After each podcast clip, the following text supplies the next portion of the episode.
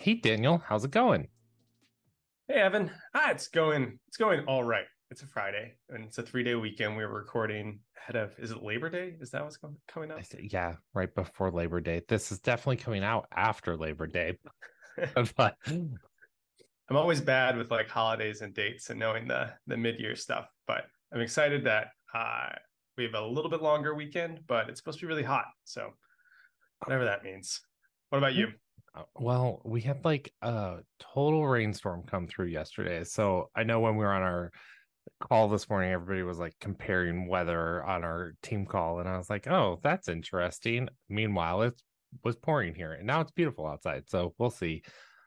I think for the weekend, it's not really relaxing. More, you know, housework, things of that nature, projects for my mom. So yeah, I'm installing a window, so I hear that. But uh I know in today's episode, we're calling it Beat the Heat and what's in the news.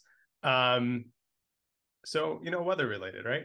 Yeah, weather related. Uh, let's jump in. I know uh, you were sharing an article from uh, the U.S. Department of Health with me um, about medical data breaches, and it seems like it's becoming a big topic again in the news.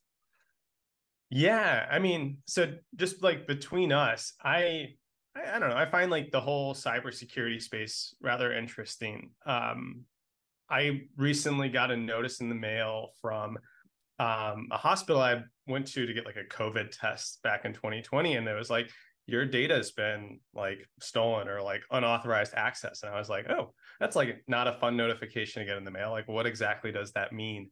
Um, and so for this episode this week, we were like just reading the news, no guests, but we're just uh, seeing what's out there, and I was I saw a bunch of headline articles about, hey, medical data breaches, like what's going on, and it just keeps happening. Um, so I went to like the U.S. Department of Health has a portal that lists every single data breach. I think it's like over 500 patients or patient records that get released, and like obviously we don't know if it's the same patients just over and over and over again having their data breach, which would be really unfortunate. I'm I'm sorry if that's if that's you as a listener, but um, yeah, we, there's like you wouldn't think that there's so many hacks or um, like stolen data that's going on, but every day you can just look through this portal of every single incidents. Most of it's network server. I think that's probably like someone like uh, doing something bad, like meaningfully going after data. Sometimes mm-hmm. it's like a laptop stolen, which probably I'm, I'm, thinking our laptop thief is not going after your patient data, but we still report it. Um, but it's it's crazy anywhere from like 500 i think just a month ago there was like an 11 million patient breach that was um was stolen and just uh seeing lots of headlines out there about the rise and and hacking and um just like unauthorized access to patient health information thinking about like cybersecurity and what our hospitals are doing. Uh, but then one other thing that uh, kind of i know we've been talking a lot about like remote work on the podcast too and like what are we doing as we're moving remote to keep patient data safe? I think it's fair that for a lot of us in it we see or even in operations if you're working remotely you're accessing patient data just to do your job. Um, and you are i guess a risk. Um, yeah. and having everybody in the office versus people all over the place i think ex- increases that risk. We're only as good as the the weakest link um, so that's what I've been reading about. Uh, you have any uh, personal anecdotes on that? Yeah, I mean, I think I, you know, it's interesting what we determine as like a data breach as you're like going through like these statistics and looking at, uh, you know, like network server, email, lab, laptop. Somebody actually didn't. It didn't show hack. It was like actually stolen in the list, which is is interesting, and it's you know, or you see unauthorized access of electronic medical record and when you think of that like what uh, that means it's internal like sometimes you know in the auditing process they determine like hey that wasn't an appropriate use of the record and and things of that nature. So it's interesting how widespread this is but it even goes down to like city level and big corporation like i saw rite aid on here humana so it's not even just you know healthcare providers that uh, i mean i think the healthcare provider sector is where we see it the most in the news right is like this major health system had a data breach or a data compromise. But really when you're looking at it it could be our our clinical record could be at any level it looks like from here from you know a sniff to oh an ambulance company's on the list. I mean that type of deal. So you know i think moving employees home one thing that we I, I know i experienced in getting my my team when i was back in operations home was no paper but then what does that mean? Like we're all used to having shorthand notes. I mean i even have a notepad next to my desk and i have to make sure like okay if i need to write something down it's nothing patient related when i'm working with a client or working for a client um but you know you have to figure out those short those short tricks and things of that nature um i remember my team we told them no paper you could have a notepad for you know like your to-do list for the day but we started leveraging like Microsoft To Do. We started leveraging using sticky notes instead of having a post it note, teaching them how to use sticky notes or even OneNote, um, things of that nature that they could like copy the information down and then be able to copy and paste or type it. But it is hard because I think everybody has a different, you know, operational work style. I tend to be able to take minutes while we're in a meeting and be able to do that. Some people, uh, and be able to type. Some people need to write it, and then for them to understand it, they have to transpose it back. I know our dear old Gretchen used to have like tons of notebooks, and now she's trying to type them. And she she shared this at a meeting, and I was like, "Oh wow, that's that's a huge you know physical change." And then not even being able to print paper. Like I I'm not a paper person, so I'm used to you know just print to PDF and then save it in a secure folder on the on the server. But um others like eh, i had somebody were like okay well you're going home and she's like but i print my i print these books and i'm like well these books aren't going to exist at your house. You can't just print like what you need to be able to go and like cross reference you're going to have to learn to screenshot it take a picture delete your screenshots do that empty your recycle bin on your on your computer as well. I don't think any of us do that and just let it type out by itself.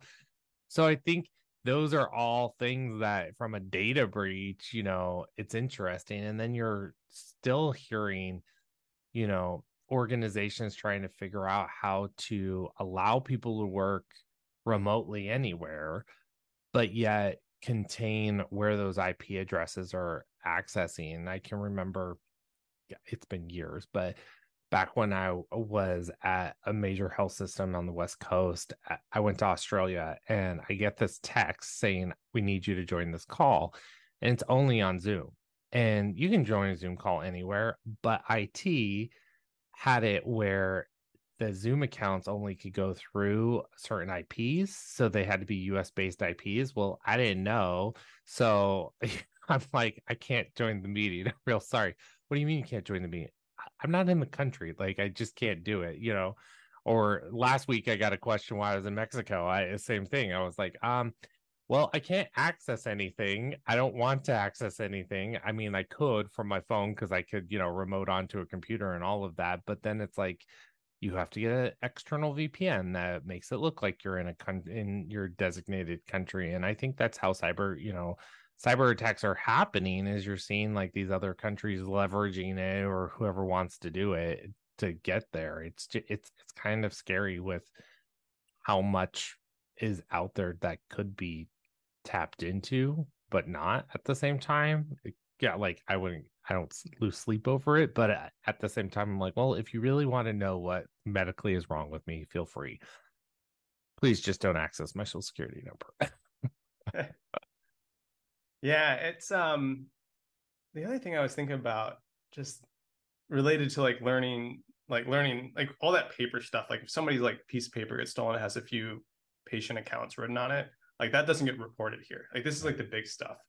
Um and i was thinking about like I, when i went to school i didn't remember there being an option to be like i'm gonna go get a cybersecurity degree that like focuses on like I, I, maybe it exists nowadays um I'm a, I'm a little out of college, but not too far out of college. But I don't remember that like being a degree that people like specialized in. And I know that there's um, like some cybersecurity companies out there that, like that will protect your data and and whatnot. But there was like a big one. I think MOVEit was like a recent one where like the cybersecurity company got hacked and like everybody's data that was there got stolen. And it's like, um, yeah, to your point, it's like yeah, like some of this stuff um, you don't lose sleep over it, but when it happens, it, it does feel a little bit scary. It doesn't feel like there's like a lot of options for you.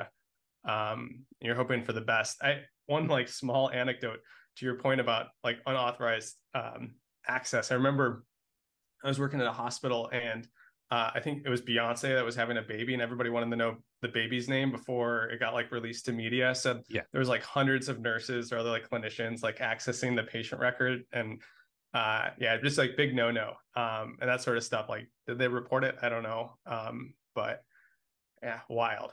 Yeah, it, it. I mean, and you think about that, right? Like when, eh, like celebrities. I mean, think of uh, whether we're wherever they are in the nation it, it's it's crazy i can remember working back at um providence back way back when when we were going live at one of the um santa monica hospital and it's a they have a big beautiful birthing suite and a ton of celebrities and uh, come and, and birth there and they lock down you know they pay for a floor they pay for that privacy. There's private entrances where you know paparazzi can't see the car coming in uh, in and out underneath the underground parking. I mean it's crazy like what health systems are doing to protect patients and then let alone public image patients across and then internally we still have this like need to know so we're going to potentially jeopardize our jobs. I mean i just it's not me but like i couldn't imagine like you know being that and then like oh well, i was just curious. Well curiosity does kill the cat in this case like lots of people could lose their jobs. I was just i just reran the numbers out there on the us department of health as of this morning and there's 930 different investigations going on right now. Like that's crazy. To in I, I you know you hear of like what a few a year but like there's 930 actively going right now. That that that to me is insane. Yeah to your point i mean it could be a stolen laptop. It could be your ambulance company that probably just has like your name and stuff. Um i think i was looking through like a lot of this is insurance which i don't know feels like i don't know what medical information they have maybe like what appointments i went to so they can know like have i gotten my annual checkup this year um i haven't but i should um, but just I don't know. It's I think the headline number is like 385 million patients have had their patient records like exposed or looked at since 2010 when I mean, I know that electronic medical records have been around a little bit longer than that, but that's like almost everyone. Like yeah. 385 million is like almost everyone in this country. Um, and I, I don't know. I, I, see some headlines, like some newspaper newspaper articles about it, but nobody really talks about it at home. Um, I don't know what like what hospitals are doing. I know that there are like new servers or like they are building out their cybersecurity teams internally or trying to keep their their data like on site with like uh with hardware versus like listed in the cloud somewhere or like a Citrix or like a Dell solution or whatnot. Um, but yeah, I don't know. It seems like it's always going to be an issue with us now not that you have to share your personal information, but did your letter even go into like what aspects that were at risk or were breached? Like that would be my question, right? Like is like what part so I at least know that. Yeah, they they mentioned like some very vague information like name, address. I think they mentioned that like social security or like credit card information could have could have been at risk. Um I mean, I think it's like encrypted, but like they don't like necessarily like spell that out. What they do offer is like one year free of um like identity protection, like through like the basic software. Yeah. I think like the government like helps like support that when there's a data breach, they'll be like, here hospital, here's this service that you can give to these people that for your identity identity theft protection. Um, so I did that. Like if somebody tries to access my social security number, or like I, I, bought a car recently, I had to like put all that information in, and like Volkswagen calls me up being like, "Hey, somebody's like, we got this lock that we can't put through your your auto loan because you have like a lock on your account," and like that that feels nice. At least it's a little bit better. Um, because I saw it, I saw it happen real time. Uh, but yeah, it does feel a little bit uh, nerve wracking to know like somebody could be like getting a credit card in my name and racking up a ton of credit card debt like, under my my name because I went to a hospital somewhere. yeah it's interesting because i have like that life lock um and i got it actually from a cybersecurity breach. It was like here's your one year like free you know we're sorry that your information got taken. And then all of a sudden i'm like well i might as well just keep it like at least i'll know if something happens. Um which you know it it's interesting. It's interesting being on the receiving end. I've also been on the other end where like I'm having to help do the investigation and look to, into with you know corporate compliance and IS like why did this person access this record? How did they access this record? Um, did they have a need or intent? Oh, you know what? It doesn't matter if they accessed it or not. It's like public domain anyways, so therefore it's not a site you know those elements of what they reviewing were not cyber you know it's the, it's that level of like you have all these specialists in it but yet they're still generalists because it doesn't always occur enough that somebody's constantly looking but it is rest assuring to know though like health systems at least like our our business partners they have people who are dedicated in running reports and analytics and figuring out why they're accessing you know should they have been in this or not um our, my own client asked me like, "Hey, why were you in this portion of the thing? What were you pulling out?" And I was like, "What you asked me to pull out? Like, here's the report request." And they were like, "Oh yeah, never mind." like I, I just needed this data element uh what you were asking me to pull you the data so yeah it's it, it is interesting just to see across the board well as daniel shared in this episode it's just the two of us so hopefully you guys don't get bored listening to us today. Um in that regards but let's take a quick break daniel um unless you have another note on cybersecurity and we'll be right back then. Are you ready to unlock the full potential of your medical coding team? Look no further than adeo technologies the leading provider of medical coding productivity solutions. With adeo's gemini solution suite medical coders are empowered and complemented with cutting edge tools and technologies the Gemini Coder platform, Gemini Autocode, and Gemini Coding Assist solutions work seamlessly together, creating efficiency and improving accuracy in medical coding. Say goodbye to tedious manual processes, cheat sheets, and memorization, and embrace the power of workflow improvements, artificial intelligence, and predictive coding. At Adeo, we believe in the collaboration between medical coders and artificial intelligence to create coding capacity that makes human coders more valuable to their healthcare organizations. Visit our website at www.adeo-tech.com. It's adeo-tech.com to learn why we love coders and how Adeo Technologies is transforming medical coding productivity one claim at a time. And we're back. All right. So it's September. And if you're not thinking about it already, you're probably thinking about it in the next few weeks of what does CMS have in store for me this year? Like what's coming up on January 1st that I need to get in place? Um, I think some people probably think about it a little bit earlier than September. I know when I used to work at a hospital, it was around this time when I started to get those frantic emails from operations being like, "Have you heard about this?" I'd be like, "Yeah." Like sometimes yes, sometimes no. uh, but uh, one hot topic that I see some headlines about, and something that I think people should be talking about more, uh, is price transparency and just like the things that are going on about tra- price transparency. One of the things that interests me the most is when CMS rolls out some new regulation like price transparency, and I'm sure there's some more coming out this year. Do we ever go back and look to say, was this effective or um, like what are the benefits of it? And are we updating this or do are we are we doing as much as we can with what's been proposed?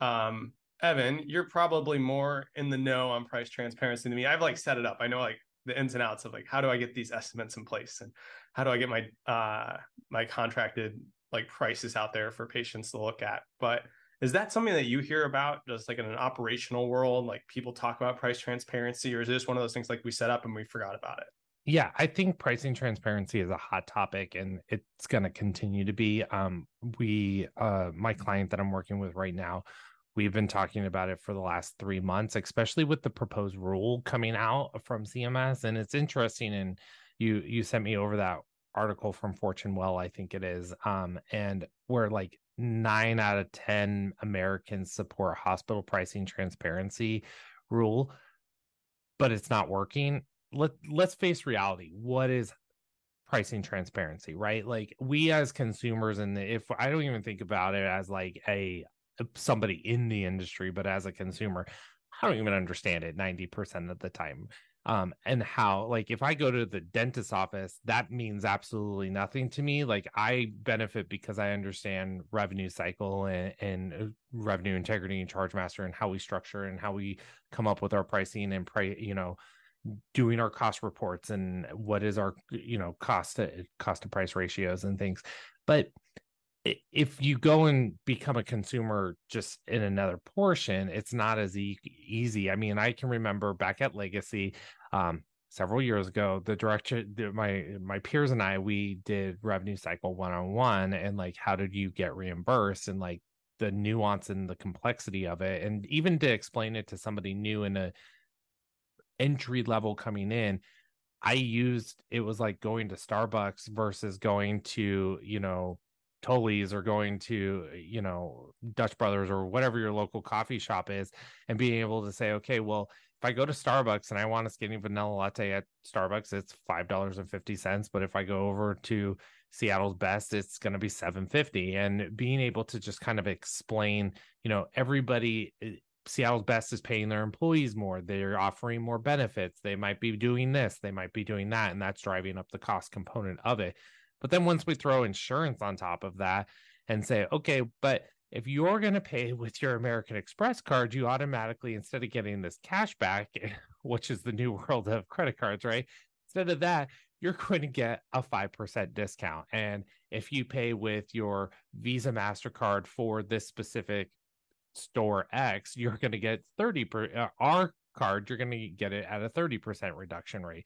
That that I think is what adds this level of pricing transparency that like we forget when we put in these legislations that means nothing to a patient. That means nothing to a consumer. They don't like they understand they pay for their insurance and they expect to have to pay a certain portion or a certain premium but what that portion and premium is we're not there yet. And until in my opinion, CMS pauses and says, we're going to have these regulations for providers and for health systems, but we're going to have equal regulations on the insurance, who one knows what their contracted rates are. Doesn't matter if the hospital charges a $1,000 or not for item X, they know what their patient is responsible for and what they're eh, for that. They have that contracted loaded. They know regardless what they're pricing, and unless it's a percent of charge basis,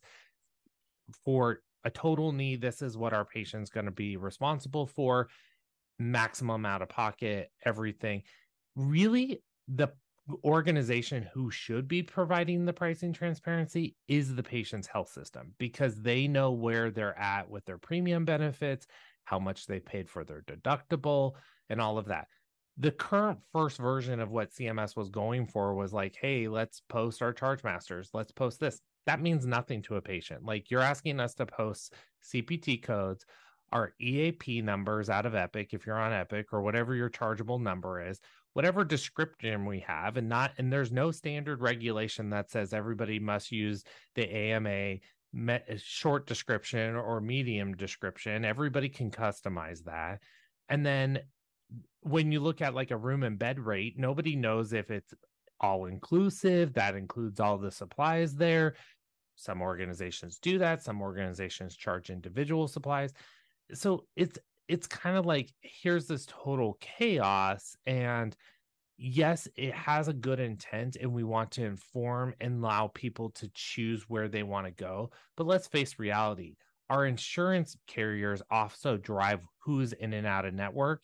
So even though it might be cheaper for me to go to health system A because they're in network, but they don't have the highest quality scores and the highest quality metrics. And my doctor, my specialist that I was referred to as a part of has their surgical approval at B, and now I have to get approved as out of network and maybe get them to do a single case agreement. Like, I'm not really shopping for my services because my my insurance is telling me where and where I can't go anyway. So what does it really matter what the transparency is other than annually when I go do an enrollment and you know Hank if you're listening don't take this personal but when you only have one health plan to choose from you go with that health plan right? Like that that's what it is. It's not like we're may some some corporations you have two or three different options to go through their broker but a lot of uh, a lot of systems and organizations still it's one. And then if you're in the healthcare industry i'm sure daniel you know when you were at a hospital you had one to pick from right? Like most likely and it's whoever they're eh, whoever they're self-sponsoring it through. So i mean i worked for providence back in the day and you got providence health plan i mean it they have their own health health insurance. So that's what you got. So it, it kind of limits where you can go and, and what you can do. So while the intent is great to provide education to the consumer, it's a lot of extra work for the health systems that really the information is already at the fingertips in my opinion at the health plan they know what it's going to be they know what regardless the price is what they're going to end up paying so um and they're better off to equip to educate their patient or their member and our patient, right, to be able to say, hey, yeah, you can have a total knee, but you're going to have to have this done first. And these are the requirements and everything versus us having to go and tell them and say, hey, you know what, for you to have this procedure, you have to go get these tests done. And we have to first do physical therapy and we have to do all of these things first because your insurance says so.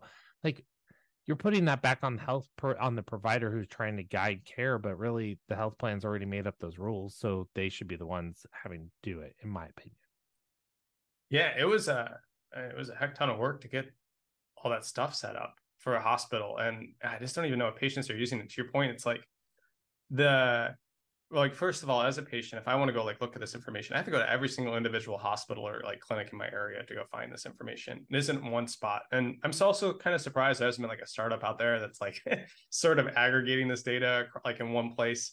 Um, but then also like the tools and the experience is different in every hospital. Like if i want to go find it some hospital might have a little bit nicer tool than another but it's not it's not the same to your point. The descriptions of things might be different. So unless I'm like medically versed as far as like jargon, um, I might have a hard time figuring out what I need or like what it's going to look like.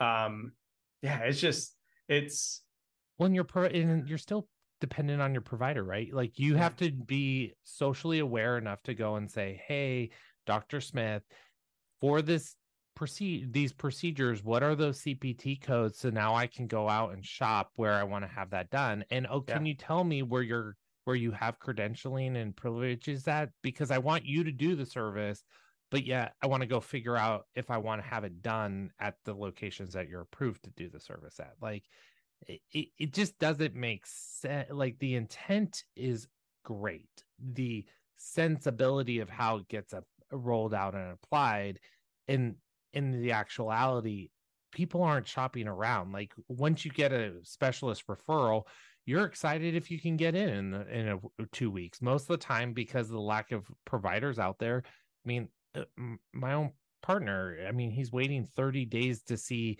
his established care provider dermatologist for an emergency item. Like we ended up in urgent care versus going to his in network where we knew how much it was going to cost us and everything.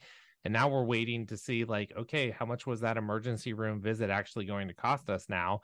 Because we couldn't, even though we knew the cost and the shopping portion, because we're health, we're savvy enough to leverage the tools, didn't matter. We ended up having to go to the emergency room because you can't be seen. So, yeah, you know, there needs to be like a, a tool out there. I think they pro- CMS probably wanted to be something like a kayak or something where you're like, I'm going to go take a trip somewhere and I'm going to do it on these days with this many guests. I'm going to need a hotel and a rental car and uh, maybe I'm going to add on some excursions and I can see like, okay, if I go with American Airlines versus United and I stay at like a Hyatt versus a, a Hilton or like, I think that was the intent behind it is that the patients could have a place to look at all that stuff. Um, but yeah, it's just, it's way too cumbersome right now. Um, I think it would be really cool if there's some like nifty startup person out there that could do a bunch of queries to all these different health systems and their tools and insurance carriers to figure out like okay if you live here and need to get this service.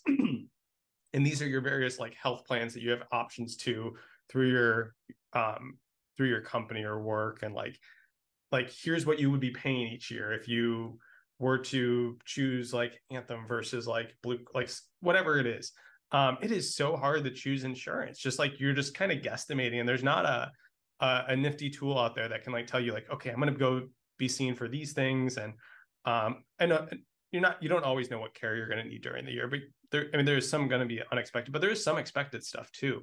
Um and there's there should be a way to aggregate all that. And you can see okay i'm in it and if i do this i'm in network here i can do these services it's going to cost me this. Yeah. Um and that doesn't exist.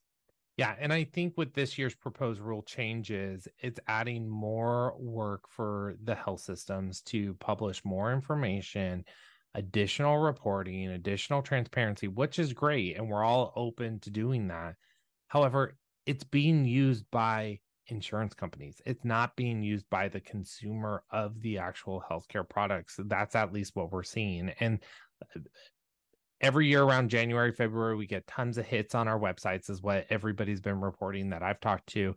And then it just trickles off the rest of the year. And you know, anytime you do a major pricing change, you have to re-upload everything and republish it. And and and that takes hours and that takes that takes a lot of time. And then the other question is is are you running it based off of pricing or your your you know um price off of what it actually is right now are you running off of a historical and are you having to take a hybrid and say okay well for these procedural items we're taking an average historical approach of what sub procedures were in that primary DRG like or not eh, that make up that DRG or make up that procedure you know 90% of total knees run X number of hour er, hours of surgery, X, you know, percentage of anesthesia.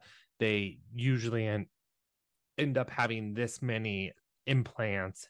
Well, what if the implant cost went up or we're trialing a new, uh, we've switched implants, right? So now you have to go and say, well, what's that direct? And some of it is a direct cost from a manufacturer that you don't actually know until after you get the device. So you're giving them a rough estimate and you know it's it's same thing with like an abn for for medicare like if you're within 20% or $100 over whichever is the greater value you have to eat the remainder of that cost well if it's an, a reference lab and it's not covered by medicare oops like i don't know what my reference lab necessarily is always going to charge what if they in- increase their rates and my contract with them is a direct pass through it's not at a set fee like i'm now having to go out to my physicians that are net contracted, my anesthesiologists, my laboratories, getting their pricing and then providing that as well. Like that's the next evolution of what's being required on these hospitals. And that all fluctuates and changes versus saying, hey, you know what?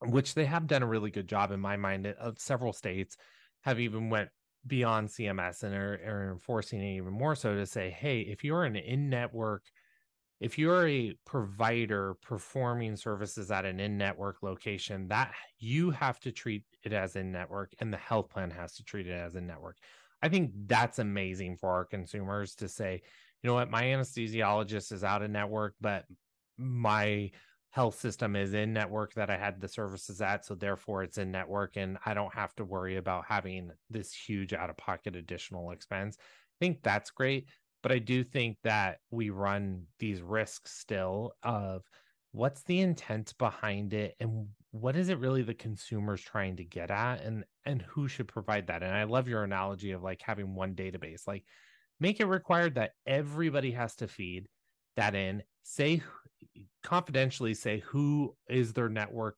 people and what are those network rates and feed that in or in, in that regards. Or maybe it's really the health plans having to say here's our in-network providers and here's what our contracts and here's what our rates are because they have all of that at their fingertips I just think in my mind, I would have flip flopped it and put it on to the health plan expectation versus the provider expectation because the providers constantly are fluctuating and changing. And we can't always inform the consumer whether they're in or out of network. Sometimes it's a difference in a day um, when that contract's coming up for negotiation or not. So, do you know if, like, I know like hospitals, there has to be there was that like CMS. This is like a long time ago, but hospitals have to be able to share information. Like if you request patient health information, like there needs to be a way to share it. Do you know if health plans have that same requirement that if somebody was to like request information that you could get that? You know, I don't actually know that. That's a good. That would be a good uh, blog for somebody to write. Um, I can volunteer myself. Yeah, yeah. I I don't know on that one. That's a good requirement. I you know I even think sharing of medical records. What are those requirements around what has to be shared? Um, one of the cool things, and I know this is kind of off topic and it wasn't part of what we were originally planning. There's this cool thing out there that is being developed called smart cards and it's basically like a QR code that has your in, your insurance card on it so that you don't have to bring a card anymore and like it would be used by the insurance company it would be used by um, your pharma your commercial pharmacists your hospitals uh, your provider office and everything and it contains all of your information. I, i'm learning more about it um because one of my clients is part of the pilot program of it but i just think like even that would be benefit like having those types of leverage technology that we have today to do that um like how do we share information and then what are those requirements and aspects around it? Um i don't know it's interesting because i've been on the receiving end of saying but that record portion's available to you you know like I, I, as our listeners think about it you know claim attachments um you're having transmit that between plans why is it that a plan can't transmit that for you? Like if you're if you, they're the primary and you know medicare's primary you're the secondary payer and a commercial payer is their secondary oh, you know medicare sends the claim. Is medicare sending the claim attachment? Like that would be cool share that record that you already have attached. I mean, that's the leverage I think that we have to get at is like where do we where does CMS come in and the insurance commissioner come in and say, "Hey, insurance companies, you're now responsible for sharing these records. Also, when you receive a claim, anything any clinical documentation associated with it when you're passing it the claim to the second if you're not the primary you're responsible for sending it to the secondary with the supporting documentation versus saying to a health system that we're all concerned our costs keep going up. Well administrative burden from the health plans is what's driving up that cost at least on the revenue cycle side of how much clinical records are being requested how many denials are we having to appeal and overturn and and go those routes. So i think it really you know, we got to see some flip flop at some point of it just not being an ownership 100% on payer on the plans, um, not doing anything and it just being the providers who have to manage it. But I don't know on your question. I mean, it that would be interesting to see. I do think in the automotive world, I mean, I know from a TPL perspective, they have they're required to share records because they get subpoenaed right out of the gate between each other. So that might be the difference. Yeah, you know, it just I, somehow we need to get in front of Congress and be like CMS or like put some some rules in place to have health plans be sharing this information because they're I mean maybe it's the that all those companies the big the big uh, insurance carriers are all uh, uh, lobbying with Congress that they don't have to share all that information or they don't have to do all that. I don't know. Um, put the onus on the hospitals. I'm sure there's there's some politics involved somewhere in that, but uh, it would be nice if uh, there was some coordinated effort to, uh, yeah, to your point, have the the health plans and insurance be a little bit more forthright on information and forthright on sharing information too.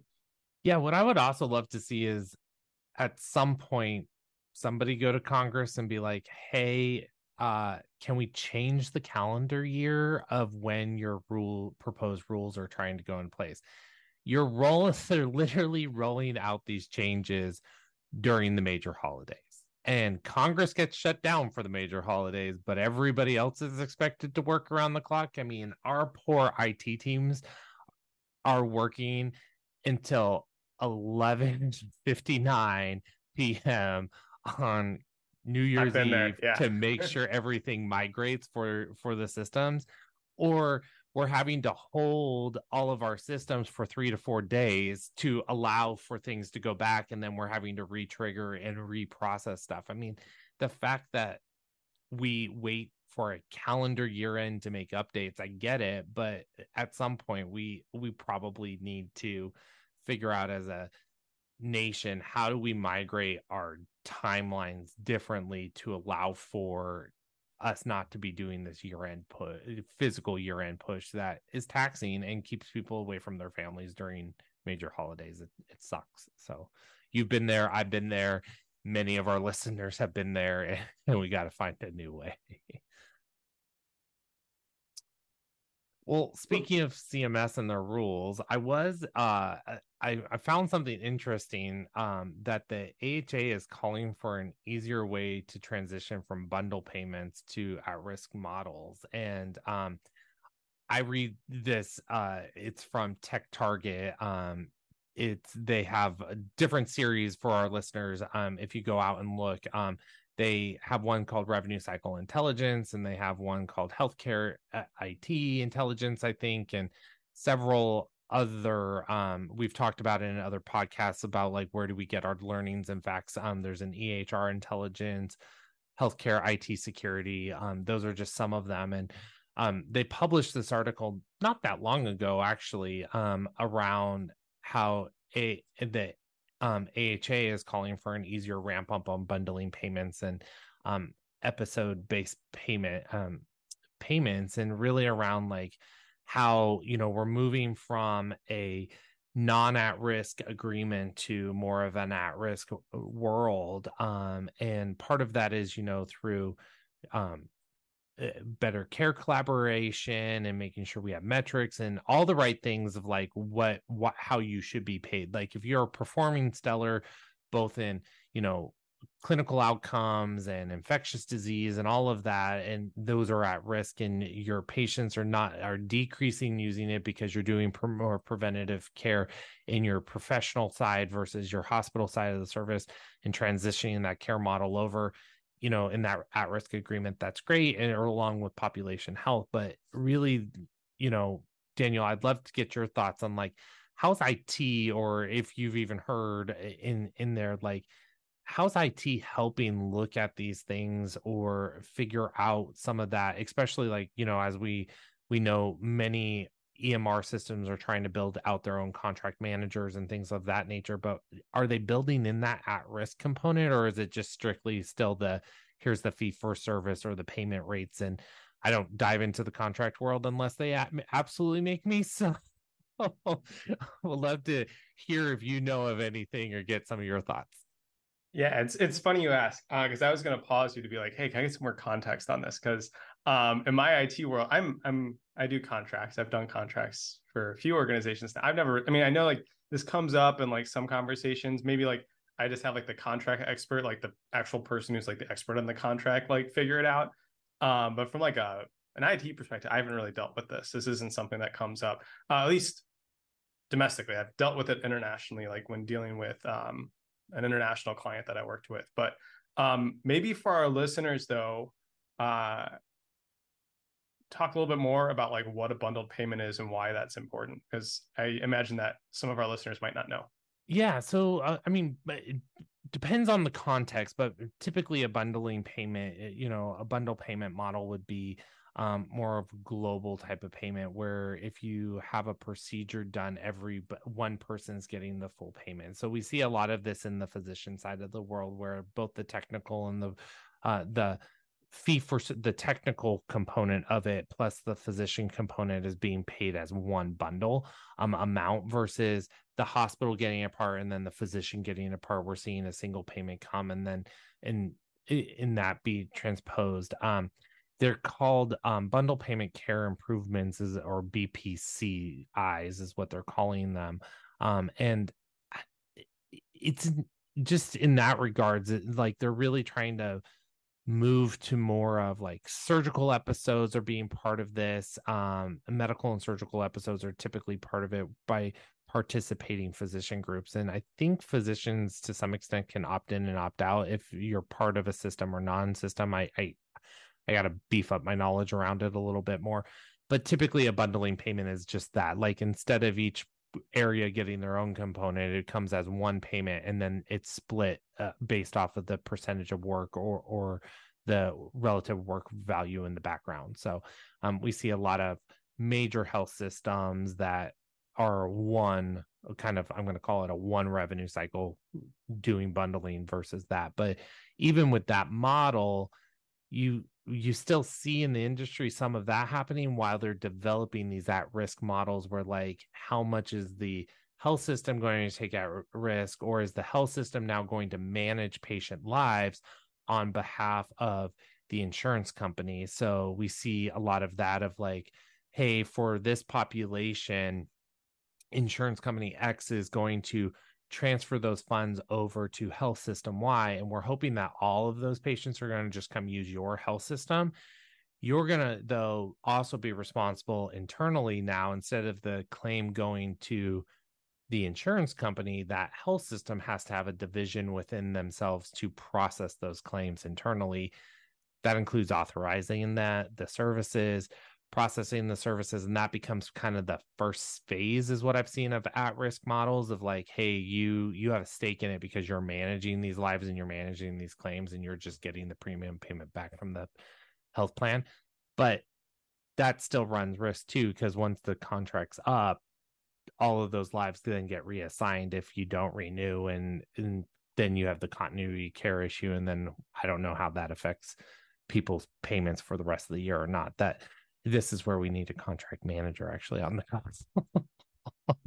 we haven't had contracts. Maybe I, I, I joke. I was joking with Gretchen recently. Like my my contract's um, certification Epic recently expired. I need to get it renewed, but I'm also like, I I really don't enjoy like digging into the weeds of contracts. Like I don't necessarily want to market myself as like someone who knows contracts. Yeah. Uh, but maybe we do need to bring someone who's like contracts expert on the on the podcast to tell us why we should care about them and why I need to go get my certification so that I can do that type of work again. There's always I mean, that one person that, that there's always that one person at the hospital who like knows it and they can never leave because uh, they they have all the knowledge and um, yeah, maybe that's a broken system too. yeah, I'm always like, hey, I want to tell you what to put in the contract operationally because it's giving my team's heartburn, but I don't know how you calculate your how we're going to get paid. That's on you.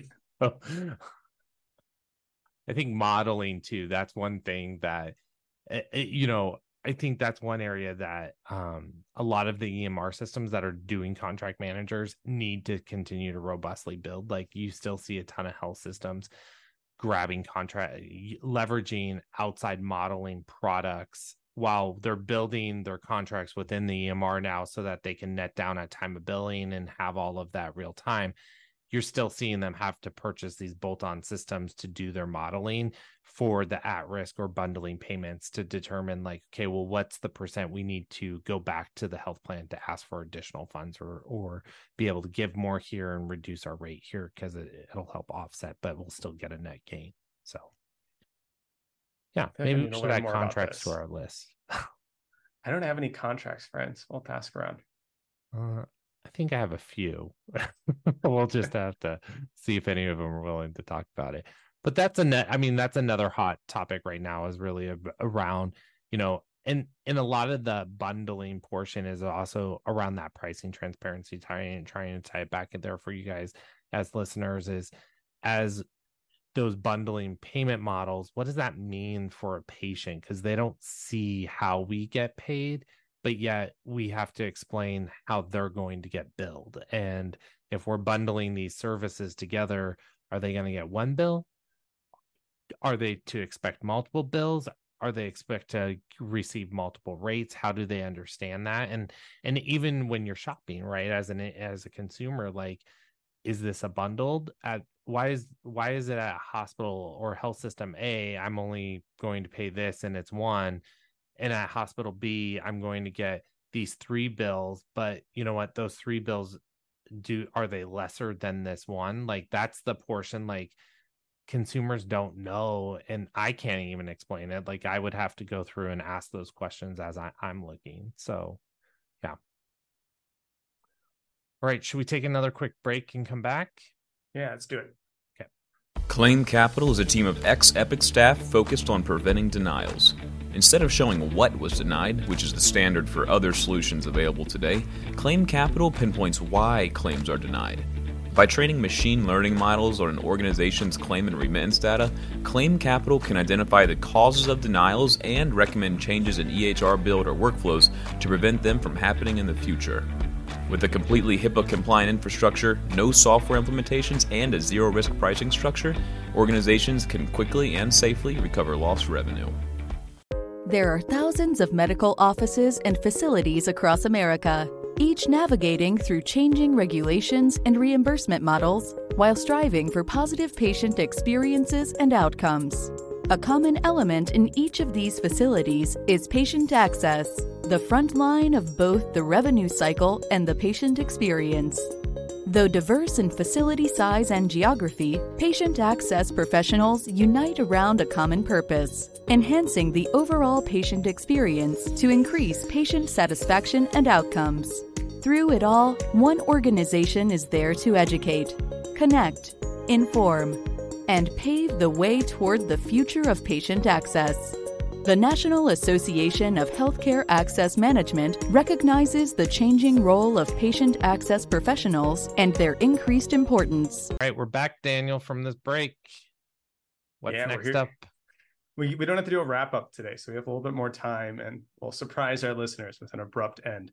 Uh, but uh, one thing that I feel like I've heard about this for like three years now. I know we even have alluded to it on the podcast before, but it's just like ongoing labor shortages and ongoing cost increase for hospitals. So like this is like something that a lot of hospitals. I know a lot of our like we hear about this a lot in our our day to day work. It's just like there's there's a shortage of people um, or things have gotten more expensive. I don't know if you want to chalk it up to inflation or I don't know something else is going on.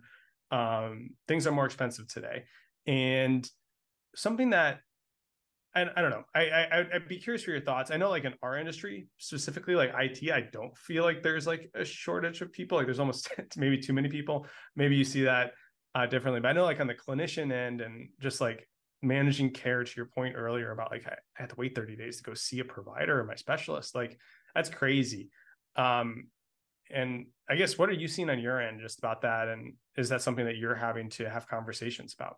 Yeah, I mean, I think you know, I- I guess I'm a little blessed uh, that I, even in my role at Wilshire, I have the team that does the majority of the interim leadership work or or fills in. It, it does interim uh, support roles, so I get to help fill those uh, those shortages and gaps, and you know, do those placements. At the same time, I think across the industry, we are seeing, especially in like a revenue cycle world, a huge shortage. Um, and people not wanting to necessarily have to come into the office so or and they can go work in industries that are allow for that work from home environment you know we had an episode uh, the episode right before this one um with uh, Kelly Smith and Amanda De Los Reyes, uh, two VPs out there in the industry, really talked about how you know to recruit they're having to stay up in these work from home environments, but having to become unique in how they do training and things of that nature. I think from a revenue cycle perspective, we do still see a shortage. We do see um, it's hard to find qualified staff. Um, you know, if you don't have a robust training program or trainer or like an education team in your in your revenue cycle uh, um shop you you do kind of struggle in like hey how do i take somebody brand new green and build them up so that i can keep this work from home environment but also build this camaraderie amongst teams and things of that nature um i think part of the industry also is experiencing it just from shift work or shift fatigue um i think that's why in nursing you see them work you know 312s or three on four off depending on what the cycle rotation are um, I think we have to uh, start to look at some of those models in revenue cycle too. Is you know probably not have four, eights, tens, twelve hour shifts, but like you know two options. You can do this or this for for balancing of roles. Um, but I do see that we have an industry, kind of an industry like lag. I, I do think there's a ton of great IT resources out there, but if you're on the operational side, there's not enough of them. Like organizations don't have enough people to process all the tickets, to help with all the automation, help with all of these things. So, you know, as we look as an industry and we keep ta- we've had multiple episodes around AI and machine learning and, and implementing that to offset one cost of labor, but it's really not the cost of labor people are trying to tackle. It's the lack of having resources um, and being able to automate it so the resources you do have are doing that meaningful, harder to do work, which is more time intensive and you actually get some value out of it because you you accomplish something at the end of it versus doing menial task but we need to kind of target and shift that around so that we have these great experts to be able to do that. And I think in the clinical world too, you're starting to see that um there the what is it, chat uh I wrote it down after Chat GPT. Yeah, Chat GPT. Like they're talking about how, you know, doctors are going to be able to leverage that to do their notes and do all of these different things and um how that's going to become more in the industry. Where I think I think we have to start to also think about like, okay, there's a cost associated with that. And if business partners are out there listening to us, like, how do you deliver that at a meaningful rate that's offsetting not just a one to one for a person? Like, it has to be cheaper than a person. But at the same time, we still will always need people and, and not get rid of get rid of that portion. But I do think the labor shortage is why we're seeing delays in care um, from a clinical perspective. I think we're seeing it in delay in higher AR days coming out of the pandemic because we had so many people either leave the industry or um, not return because they their organization went back into the office and they were able to go find a remote job in a different city or even maybe even different state. Um, so I think, you know, depending on where you're at, you are starting to see this. We're even seeing it at a revenue cycle leadership perspective. If you look at, at I, I was out there doing my field work to say like hey who could we potentially be placing in, in an interim and reaching out to potential clients or clients that we're already working with and they just haven't knocked on our door for some placement but we're seeing it in executive leadership roles of hybrid or 100% remote for executive leaders in revenue cycle and even IT of where they to be able to get the best of the best across the nation now and be competitive they're having to have these like hybrid components or people aren't wanting to relocate. I mean i know i got knocked on the door for a job in california several months ago and it was like I, Uh, sure i would consider talking to you but if you're asking me to relocate the conversation's dead like i'm not going to go make what i'm making now with more more expectation hours and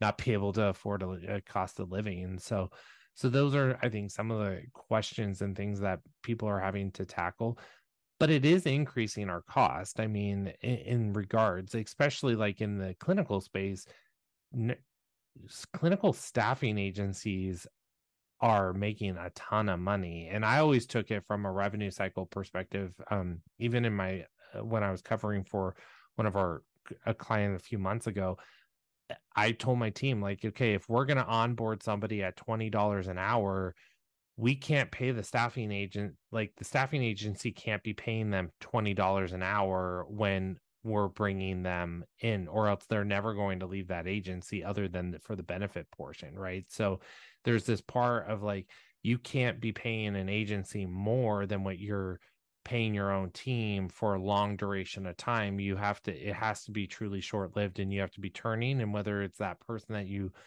just invested all that onboarding and all of that that's what you want to see as the conversion so there has to be some strategy and that negotiation to reduce some of that overhead cost of what those agencies are. They have to make money too. They found the person for you and all of that, but at the same time, long term plan, you can't fill everybody with an agency person um, in that regard. So, yeah, I mean, just like two real quick thoughts on that.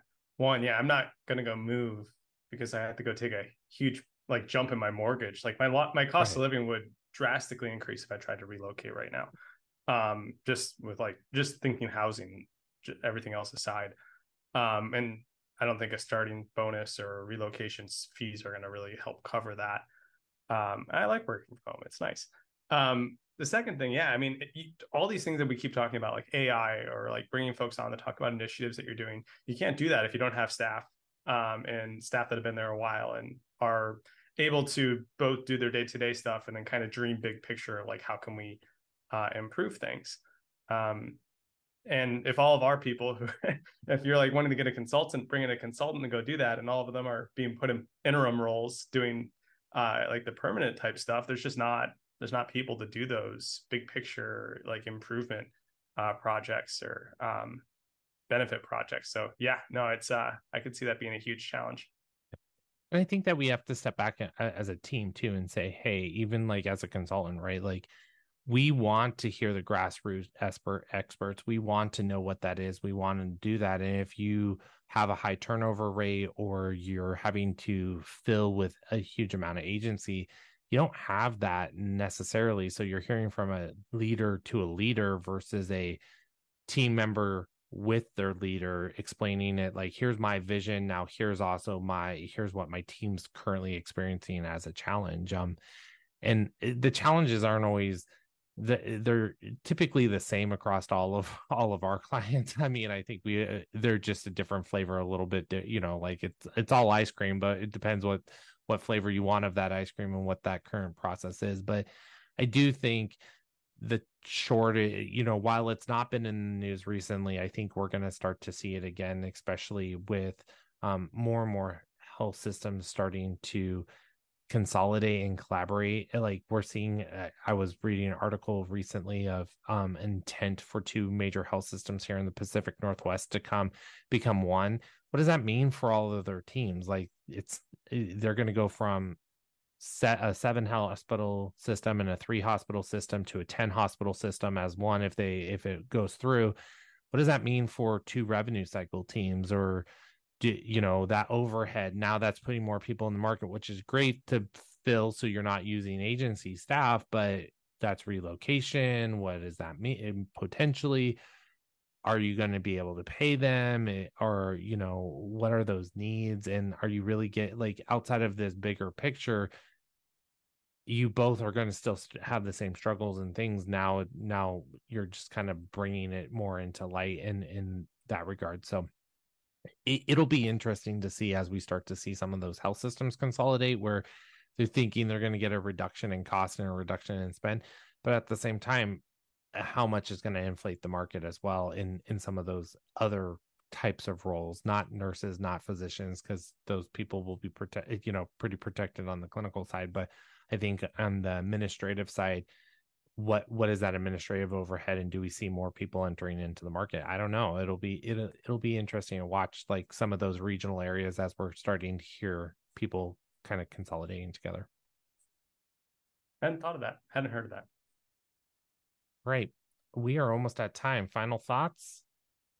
I just hope you have a great weekend. Uh i am uh eagerly waiting for cooler weather. My dog complains because he won't go outside if it's too hot. So um, and I hope that uh, you have fun with your weekend projects of uh, uh, helping your you said helping your mother out with some yeah we're installing a, clo- a closet organizing system like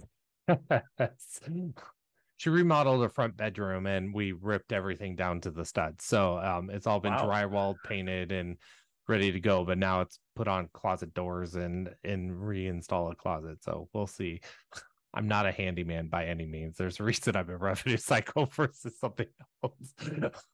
same, same. Yeah, my, my dad's probably ashamed of me, but yeah, I uh, I don't have that skill or that that knowledge. But uh, thanks everyone for listening. If you have topics that you think that we should talk about, let us know. If you're like contract management, uh, affection on like that's your passion, like let us know and we can bring you on and we can talk about that. Yeah.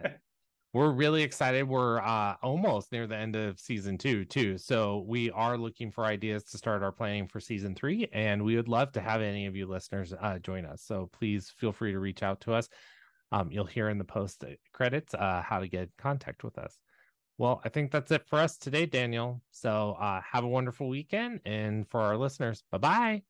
If you liked today's episode, continue to join Wilshire Wednesdays. You can follow us on LinkedIn or Twitter at Evan underscore Wilshire. Daniel can be followed at Daniel underscore TWG, Wilshire Group at TWG Health, on Facebook at the Wilshire Group, or on Instagram at Wilshire IT Revcast. Remember, if you prefer to watch, come check us out at the Wilshire IT Revcast YouTube channel. If you have an inquiry, want to share your thoughts, or get additional information on today's episode, email us at Wilshire Podcast at the Wilshire Group The best way to support this podcast is to review, rate, and subscribe. See you next time. Bye bye. The Wilshire IT Revcast is hosted, produced, and engineered by Evan Martin and Daniel Bianchini. It is executive produced by Gretchen Case, Hank Smither, and Spencer Thielman. The Wilshire Group. Experience you can trust, results you can count on.